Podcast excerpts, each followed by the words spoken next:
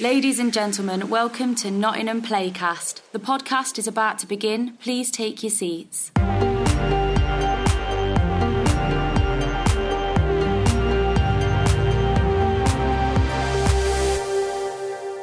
Hi, this is Adam Penford, Artistic Director of Nottingham Playhouse. Welcome to the latest edition of our Amplify podcast. Our Amplify producer, Craig Gilbert, who usually hosts this series, is sadly now on furlough. Before he left us, however, he recorded some more wonderful conversations with some inspiring theatre makers. We hope you enjoy this latest episode. Hello, Lucy. Thank you for joining us today on the Amplify podcast. How are you doing? I'm doing well, thank you. What are you up to at the moment? What does social distancing look like for you? oh gosh, a complicated thing. Um, you know, good good social distance walks. That's what I'm doing, uh, as many as I can. Um, I feel slightly that I'm breaking the rules, but it's for mental health. You know, so you meet with a friend and you walk two meters apart. That's interesting. Um, and I'm trying to, you know, I'm giving myself too many tasks uh, trying to read, trying to learn Italian, playing my flute. You know, it's ridiculous. It's a kind of. Oh, gosh, that is, sounds like a very full timetable. Yeah, I just wanting to use the time, but in fact, probably just flitting between too many things. And uh, in terms of your work situation, were you um, were you on a hiatus anyway, or have you lost some stuff as a result of the pandemic? Yes, I mean, probably three well, all the projects for this year uh, have gone. Which there are, there's my my current show that is running at the county hall, so that's witness for the prosecution, um, and that's on hold indefinitely. We don't know. We're waiting for Sunday really, for, Boris Johnson's announcements to start to feel our way towards a plan for reopening. But the optimistic uh, picture there is, I think we will reopen. You know. Um, and then two other projects, yes, have been postponed in, or, or, or have gone. Not sure. Um, yeah, it's uh, very tricky times at the moment. Obviously, yeah. lots of uh, lots of people um, losing work and stuff. But let's talk of happier things. Uh, Lucy, tell me where are you, where are you from? Where did you grow up? Um, I grew up in Somerset, so near Glastonbury, in a little village. And um, where did your relationship with the arts start? Is that in your background? Do you come from a theatre or arts family? No, not at all. My parents were zoologists and taught zoology and then maths. And my father, then, from being a zoology teacher, became a, a, a businessman working for Clark's, the shoe, uh, the shoe company in Street near Glastonbury. So the Clark's Limited. So we had unlimited, uh, really boring shoes when we were when we were small. but um, so from a sort of teacher background, I really I, I feel, um, and not and yet both parents were were really supportive, enthusiastic, very cultured. You know, Dad would write plays, he'd paint, so there was a sense of uh, a love of the arts, absolutely. Even though they both would probably say they had come to come down on side of being scientists. And where did your relationship with the theatre start? Um, probably from you know day one. I think as kids we were. I was one of three sisters. We were you know, like many many children making up plays all the time. I think I led a almost ninety percent fantasy life up till the age of about thirteen. Um, so really, really lovely, perfect childhood. Free, and we had fields we could walk in. We didn't have to have parental uh, we weren't looked after. We just went around in gangs from the from the village, and we put on little plays from the age of I can't really say probably from four or five. We were staging things with the older members of the village, so we had a lovely, really easy, organic, creative time without me ever thinking it was called theatre. Um, I didn't really wasn't really aware of theatre, even in my my senior schools, the, the theatre department didn't really function that hugely in my life. I didn't even know if it really particularly existed. For me, at the time when I became 13 or 12, really, what took over was music. And I took up the flute, uh, and my life was really about music from there on until about 17, and then things changed again. Oh, sorry, just say that again. You cut out for a moment. until at the age of 17, and then everything changed, or really between 15 and 17, I think I was taken to my first play at Stratford, and I saw Alan Howard's um, Henry V. I must have been about fifteen, and pro- that probably is the marker for me where where life literally changed overnight. And was that the point at which you decided, yes, I'm going to pursue this uh, as a career, as it were? Not really. I just understood that something had massively switched on. I, I think I became just aware of the spoken word in a way that where music had been everything. Um, and sport. I was very sporty, but um, suddenly this. I mean, I was always good at English, but English was, in fact, it was my strongest subject. But it sort of suddenly became everything. So Shakespeare, poetry, it just all that light turned on. We still didn't really have theatre at my school, so it wasn't until my music teacher sent me in my gap year to. Um, he got me in touch with Glyndebourne Opera House, and I became a, a telephonist there for, for their season. So I literally answered telephones, and that was that was when I was seventeen, turning eighteen, and again life took a massive leap. You know, that's when I knew what I wanted to be. I didn't even understand the word director. I had to ask somebody, "What's what's that person on the stage whispering in the singer's ears?" I said, "Who is he, and what's he doing?" And they said, "That's Peter Hall, and he's directing the singer." and so I then said, "I remember this so well." You know, I then said, "Oh, well, how do I do that then?" And that's what I what what what are the steps to, to get me to do that? And uh, and that that was the assistant director I was talking to, and he helped me understand what to do next. You know, which is called basically read a play. Uh, um, it was that I was that so I was so kind of um, what's the word tunnel visioned about music before then. So this this was a massive step for me to hear the sound of music, but within a dramatic context. And I have to say, at eighteen, it was like a kind of it connected to me with its whole erotic levels. You know, I would go around in this kind of ecstatic erotic high, listening to all the music coming from the tannoy system that went all around Glyndebourne. So wherever you went, you could hear the singing from the stage. It was like a kind of mini paradise, or I compare it now to that film Cinema Paradiso. Oh yes, it was. I was I was older, obviously, but I would sit in the orchestra pit. I would go down underneath the stage, and I would wait for the singer to come down in her petticoats, and then I'd help her change, you know, and then I'd be at the side of the stage helping to hit the thunder drum, or I'd sit in the lighting box, or I'd sneak away from the switchboard in order to be at the back of the stalls. Uh, I'd get told off, but there I'd be found just watching. Um, and this, for me, was, as I say, it was life changing. And so, what are the steps from that life changing experience in Glyndebourne to actually taking the first steps on your path to becoming a director? Well, I was lucky. I was going to Oxford to study English, so in a way, you know, that's a kind of big privileged step. Um, I didn't. So the assistant director said, "Well, as soon as you get to Oxford, you find a play and you enter it into a competition called Cuppers and Bob's Your Uncle," and that's what I did, and I won that competition with a with the play The Only Jealousy of Emer by Yeats. because I happened to wow. be studying Yeats that term. So I just looked at the plays that he wrote, which were very esoteric, as you probably know. Mm-hmm. hard. I don't understand how, why I did that. But, uh, and then from there on, I kind of forged a little path for myself at Oxford doing alternative theatre. What I would, I, I joined the Experimental Theatre Club. And we worked in the Richard Burton rooms, which were this really like a studio room. So I didn't become part of the more mainstream theatre, which was OUDS. I stuck ruthlessly to this path of thinking I was trying to do alternate theatre. I was, I was very naive. So I did plays by Picasso, by Beckett, um, and I, I, I, looked for for, for, for, for, yes, I looked for anything that wasn't at that point Shakespeare. Um, I've been asking everyone I have these conversations with when we talk about formative experiences and um, early making, as it were. We're obviously at the moment everyone's stuck at home, and the way we can make is limited, and the way we can train is limited, and the way we can see work is limited. But were there any particular books or resources that were important to you around that time that you think people uh, it would be good for people to have a look at now? Oh gosh, it's so interesting because I've been putting back all my books together from all that time ago, just recently, you know, while we were in lockdown. Um, and I came across things, you know, just the obvious ones like Peter Brook. I remember that being phenomenal at the time of reading that, the shifting point that he wrote after the empty, empty space was really important to me at the time.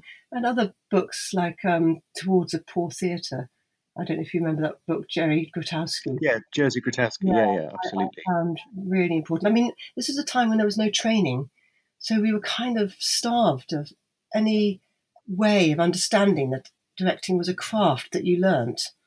Um, so anything that fed into that, like I read the book on Meyerhold by Braun, I think it was, and I read uh, Artaud about Artaud and his views of theatre, and Ingmar Bergman was important too. Uh, even things like theatre games by Clive Barnes, Barnes, no, Barker, I think it was, Clive Barker. You know, I read avidly to try and find any way in to how you direct. And I think there's a writer called Victoria Spolin who also did theatre games and ways of improvising. So I was very hungry to read anything. Not that I made much sense of it, um, but that was, you know, that was my desire. Impro by Keith Johnstone. That was another book. You know, so I read more then than I have ever since because obviously eventually you start doing it and you you you just learn by doing it. And you, you mentioned earlier that um, you were determined to make uh, what you termed as uh, alternative theatre, or what we would have termed as alternative theatre at that time in your life. What was it that drew you to that little bit of the world of theatre as opposed to uh, the more mainstream work? I don't, know, Craig. I don't know. It may, it may have been simply lack of experience, you know, lack of knowledge. It may have been pure ignorance combined with arrogance you know, that I had to be somehow cutting edge, whatever that meant. And I don't think I had any idea at that point. Um, but it, it, I suppose it, what it did do is it drove me to eventually meet Samuel Beckett as a student. That was pretty, I don't, I think that kind of courageous sort of questing feeling you don't really get at any other point. You have to be 20 to be so bold as to write to Samuel Beckett and say, Can I come and see you? This was a man who was about to become a really moved towards being entirely a recluse so very few people were ever meeting him. Uh, and it was a privilege more than I can imagine for myself to be given, to be granted that. So I did go to Paris and I met Samuel Beckett and I staged a play of his that was a prose piece that my tutor, Francis Warner, who, who was an incredibly big influence on me at the time. So he was a theatre, he was an English Don at Oxford who had written a number of mm. plays and was fanatical about the theatre and I think without that chemistry between him and me, you know, I may not have been able to get into theatre as quickly as I did. So he showed me how this prose, how this poem of Samuel Beckett's was in fact structured as five voices. It's not written so you can see that, but as soon as you analyse it, you realise there's five voices that go round and round. And then I thought to myself I could dramatise the play, the poem as a play with these five voices, and that's why I went to Paris. And Beckett gave Samuel Beckett gave me permission which at the time was really unheard of because he not only gave me permission to do it, but to do it in any way I wanted. And I'd described to him how I was going to design it. I'd spent weeks doing it, and he'd said it was completely hmm. wrong. You know, I showed him, I showed him my drawings. He said that's completely wrong, and then he told me exactly how he would stage it. And then he said, you know, with a real twinkle, he was a very funny, lovely, delightful man. But he then said, you know, you must do it the way you want to do it. And that apparently was to all these other big, you know, theatre critics from all over the world was quite a, a, phenomenal statement. So when I staged this at Oxford Playhouse late after the main show, I did this 20 minute piece by Beckett. I went to London and auditioned actors, brought these professional actors in. Um, and it was a very ambitious staging with huge scaffolding and all across the pros. Anyway, after that, people would you know, I remember this German critic bouncing up to me and saying, "You are a wunderkind." Went completely to my head um, and was disproved many times over after that. But you know, it was a fantastic moment. Before I did took my degree, there I was doing a world premiere of Samuel Beckett at the Oxford Playhouse. Um, very, um, a very experimental piece it was, you know, and that did, I suppose, sum up what I was trying to, what I felt I was at the time and uh, that was Lessness, wasn't it, yeah. Samuel Beckett? Yeah, yeah. Uh, and what are the steps after that and after your degree in terms of making your way as a professional director? I did when I went to London. I I had no contacts. You know, I, I didn't come from a theatre family, so I literally was sort of starting from scratch. I didn't know at all what to do. I remember looking through the Evening Standard at you know adverts saying "girls, girls, girls," and thinking, well, that's perhaps what I should do to get my equity card. It was that that silly, really. I signed up once as an assistant to a magician until I realised that was a little bit compromising. Um, all, the, all these silly things. And along with that, I became a sort of assistant lighting designer to a dance company and tried to get in that way and sort of really stage managed. And then I eventually managed to contact Peter Hall. Jenny Hall, his daughter, had been one of my actors in Lessness um, and had remained a friend. So I wrote to him. Um, I don't think he he knew that connection, but I was given an interview, and that very interview, he said, "Would I like to become a second assistant on his musical, Jean Seberg?" So I remember bicycling back to my little bedsit in Clapham that that night in um, Camden Town, just sort of singing, and I was hysterically ecstatic, thinking this was such a big breakthrough, which it was. You know, so I got my foot into the National Theatre. I became Peter Hall's second assistant, and then later I became his assistant at Glyndebourne, which was like a circle coming round. And it was in those, it was from yes, and from Glyndebourne, weirdly, yes, I was I was really kicking off my music theatre and opera career at that point. But at the same time, I, I, then I then interviewed at the age of I think 25 and got into the Royal Shakespeare Company. So I started a big sort of strand of my life, which was music, and then weirdly sidestepped into the Royal Shakespeare Company. And did you did you go to the uh, RSC as an assistant, or were you yes. were you making shows at that point? Well, they took uh, two assistants each year, um, mm-hmm. become their their two staff directors. So I was with Jude Kelly, who was a bit older than me, quite a bit older than me, and really knew what she wanted to do. I was in awe of her really because I I was still just floundering. I felt um, very sort of green. Um, I think it's not having theatre training. It was difficult. You know, you I'd assisted Peter at Glyndebourne, yes, but uh, I still felt very inexperienced. So the RSC was a, a, a, big, big step and a huge privilege because they, they, they interviewed hundreds of people and you, you and selected only two. So, you know, it was it was a, it was a, a big achievement, I suppose. Um, I'm not sure I made the best of my time there. I don't think at that time they were not. It, was much more hierarchical than it than it is now. So, as an assistant, you weren't necessarily given a leg up. You know, you you you were expected to assist and then move on. There wasn't really a structure which allowed you to have a platform. Uh, I think we're so much more conscious now, and I certainly am. If I'm working with an assistant director, I want that assistant director to become a director, and I want to find a way to promote and help that person become a director. Uh, but in both at the RSC and at Glyndebourne, you kind of had had almost professional assistants. They existed, and they'd assist all their lives, particularly in opera.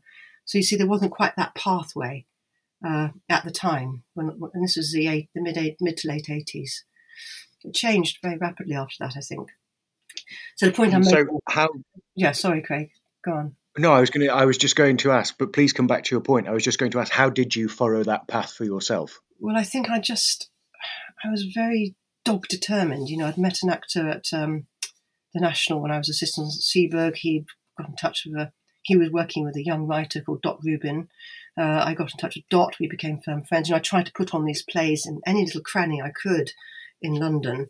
Um, and then I, by I can't try to remember how I did this, but after the RSC, I oh I know before during the RSC I was I was asked if I could work at Dartington, and this was a very big thing that happened to me. I worked with Harrison Birtwistle, the composer. He needed a sort of young assistant who was a director to help him work with actors and singers in stay in, in looking at workshopping material that could be staged. So he was looking for how do you put music with action? What are, what, what are the key ideas here? How does music work? How does it liberate action?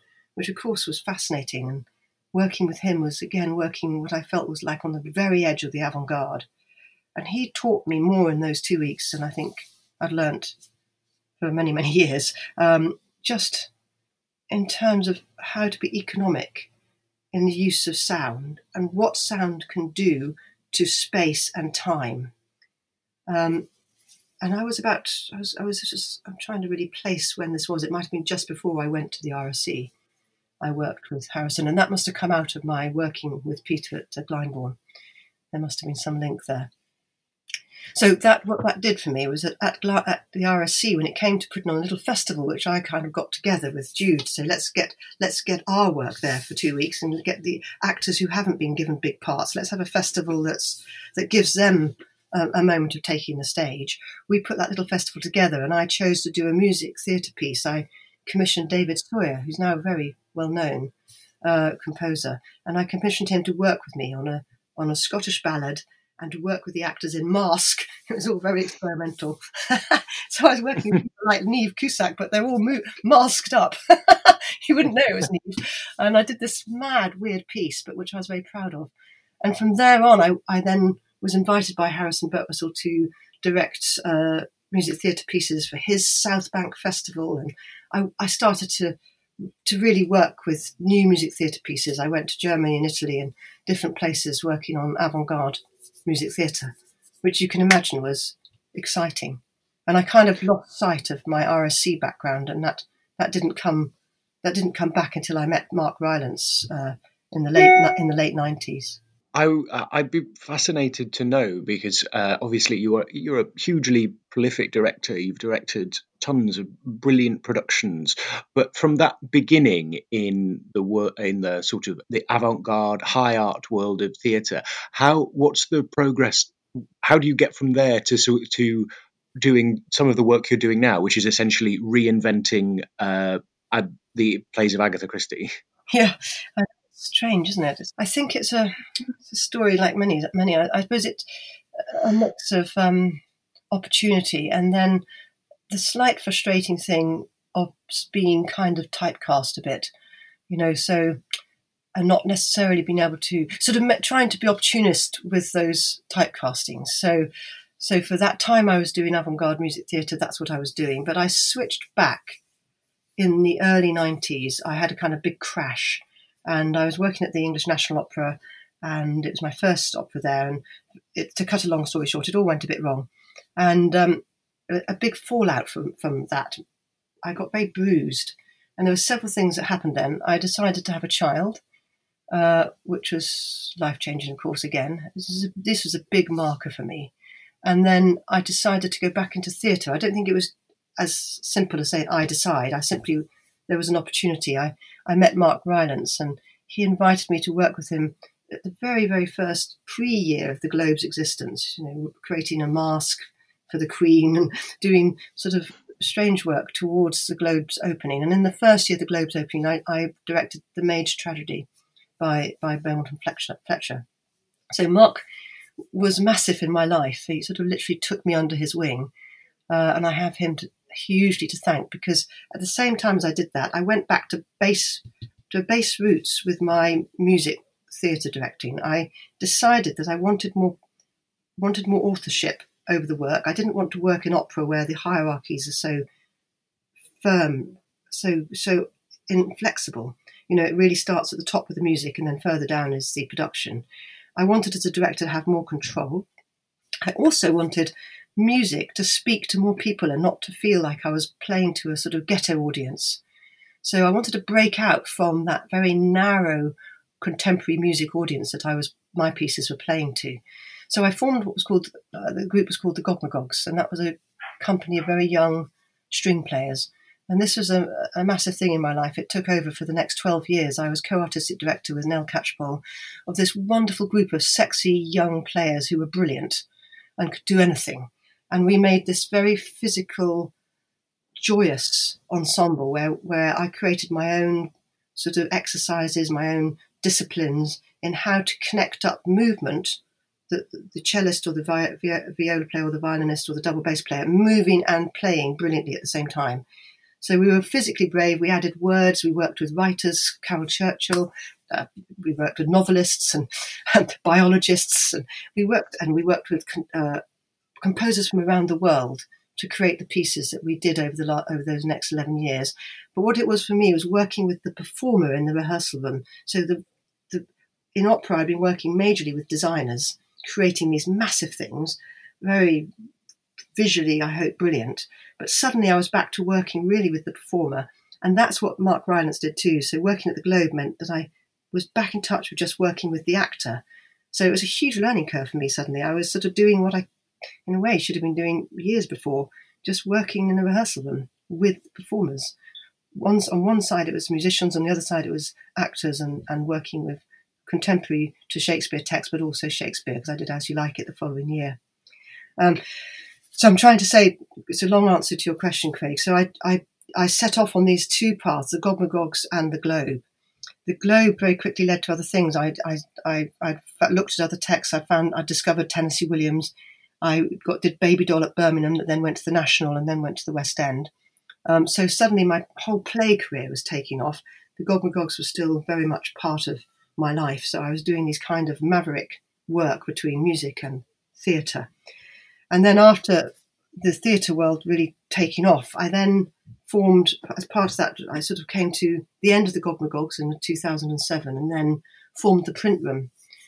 Yes, I'd lo- I'd love you to talk about the the print room because it was uh, there were there were a couple of years um, I think when you first founded that theatre where it was it was it was the most exciting theatre in London and like and everything was brilliant. And and yeah, yeah please talk a little bit about uh, founding of that uh, that theatre and and the space and the work you did there. Yes, well, it was a dream come true in one sense because uh, my partner in crime was Anda Winters, and she was, uh, but, but she was in a way an arts philanthropist, as well as desiring to be an arts producer, and her background was in design.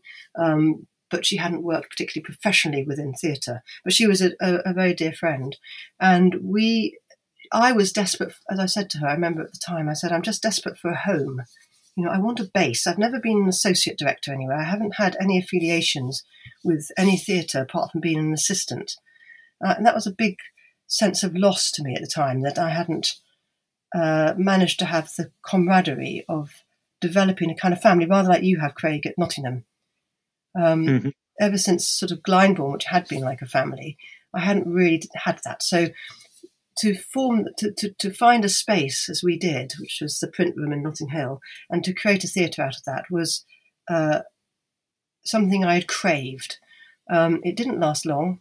Whilst it lasted, it was perhaps some of the most exciting work I felt I'd done because partly because you're given a tiny space, and to do work in a tiny space is much easier than to do work in a big space, obviously, and partly because I was my own man up to a point in that I could select the plays and at the time, we didn't have much money. We obviously we were sort of strapped for money. At the same time, I was not quite sure what kind of money we had because it was majorly funded by Anda.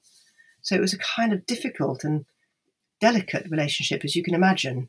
So, mm-hmm. Sort of going, well, I think we should be doing this unknown Tennessee Williams play. Um, and I think it needs this amount of money. You know, uh, we were looking for other co-funding partners all the time, of which we did gradually uh, find. Um, but but anyway, the work that I managed to do there was four plays, and the colleagues that I managed to put in place there was some of my, I think, my proudest moments.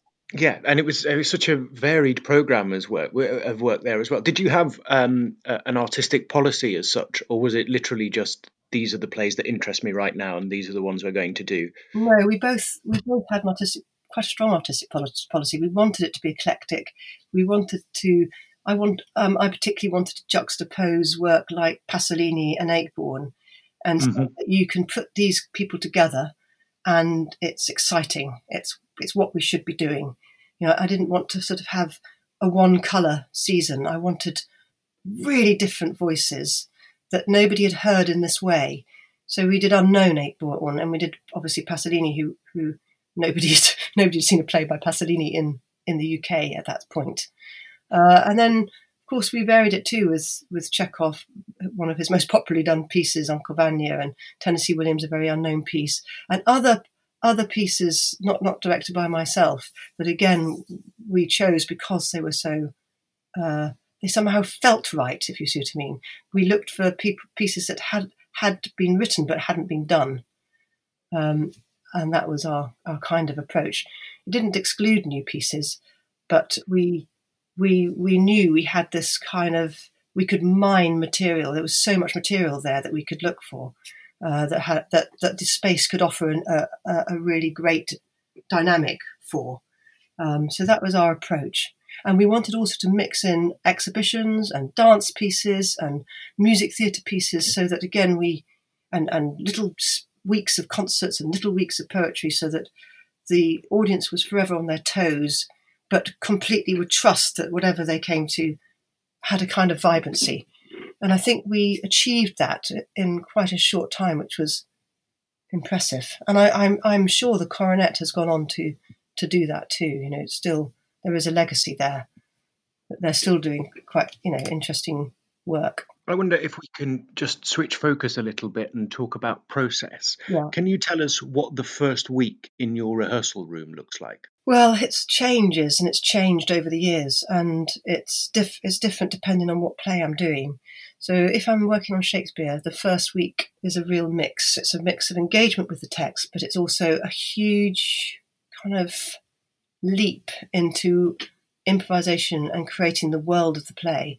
It's partly because I, with Shakespeare, I have, I think I have a massive connect up for me, and I think he's he's so he's so brave in his ideas, but you have to work very hard to really honour what he's about, you know.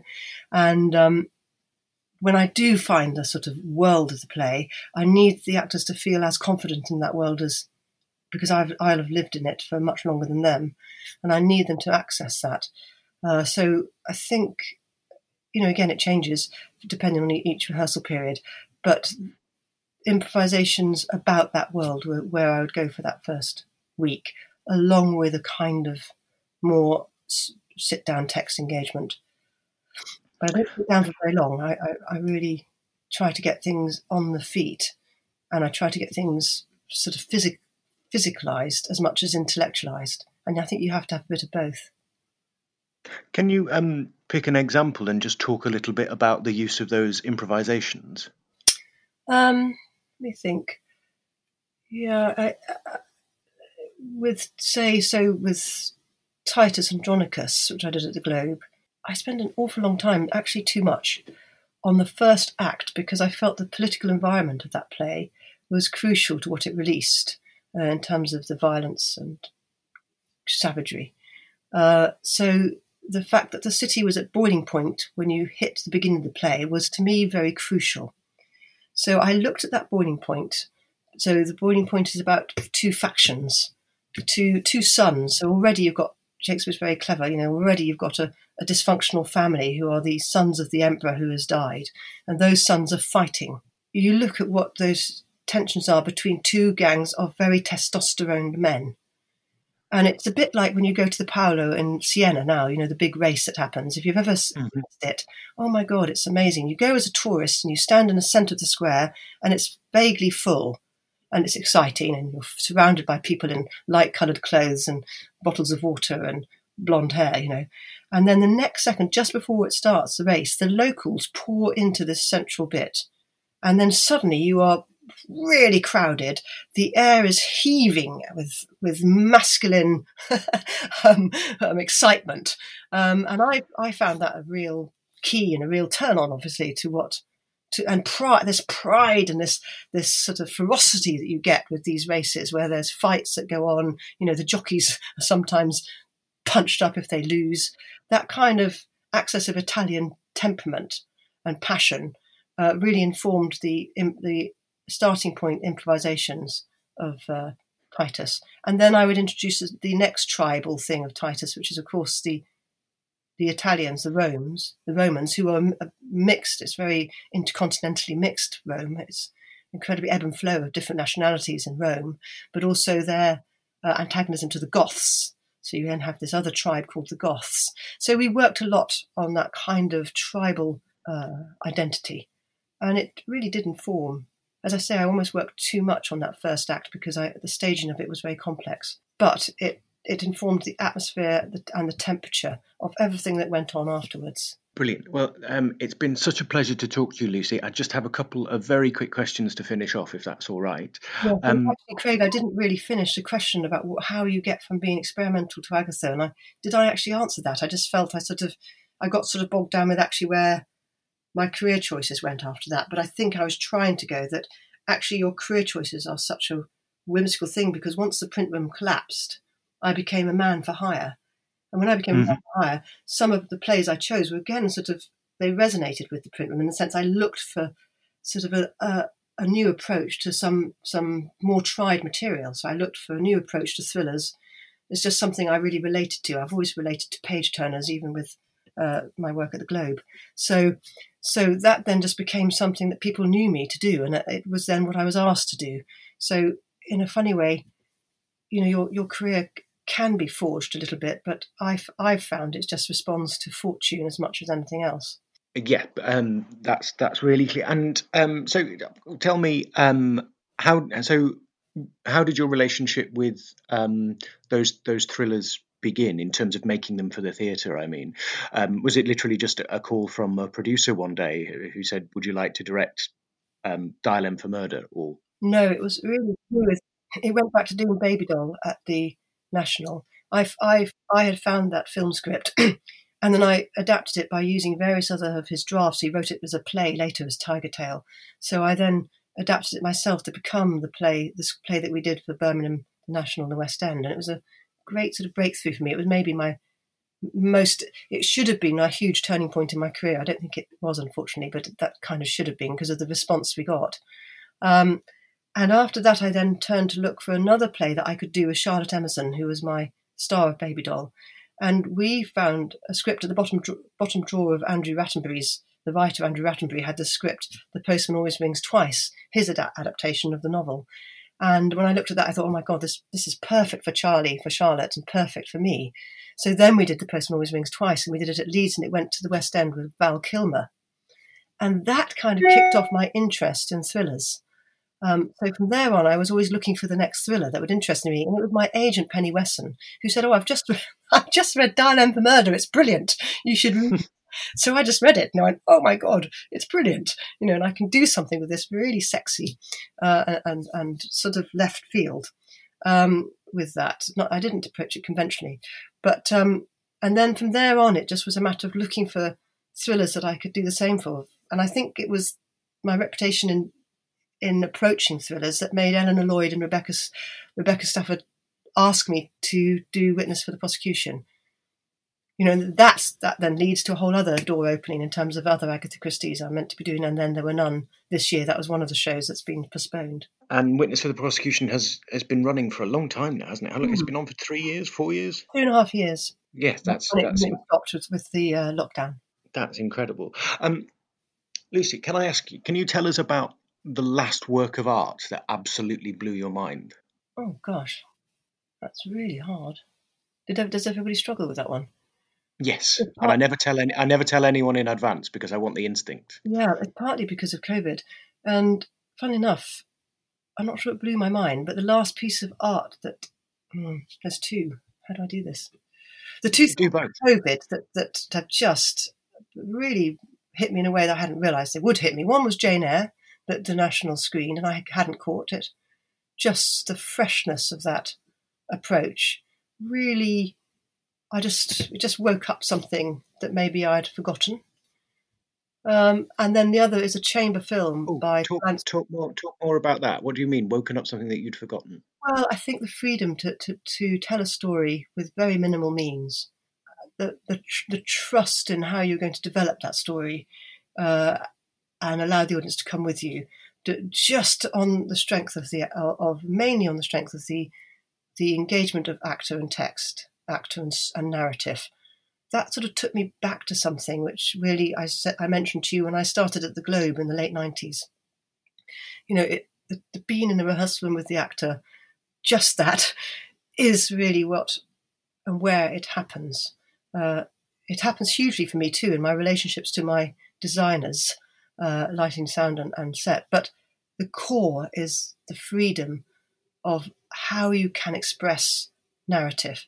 And Sally Cookson and her wonderful team of actors really did that for me. So that was surprising, and I found myself very emotionally moved by it. And that's my COVID little moment, along with Polanski's film Knife, Knife in the Water. It's a three hander film.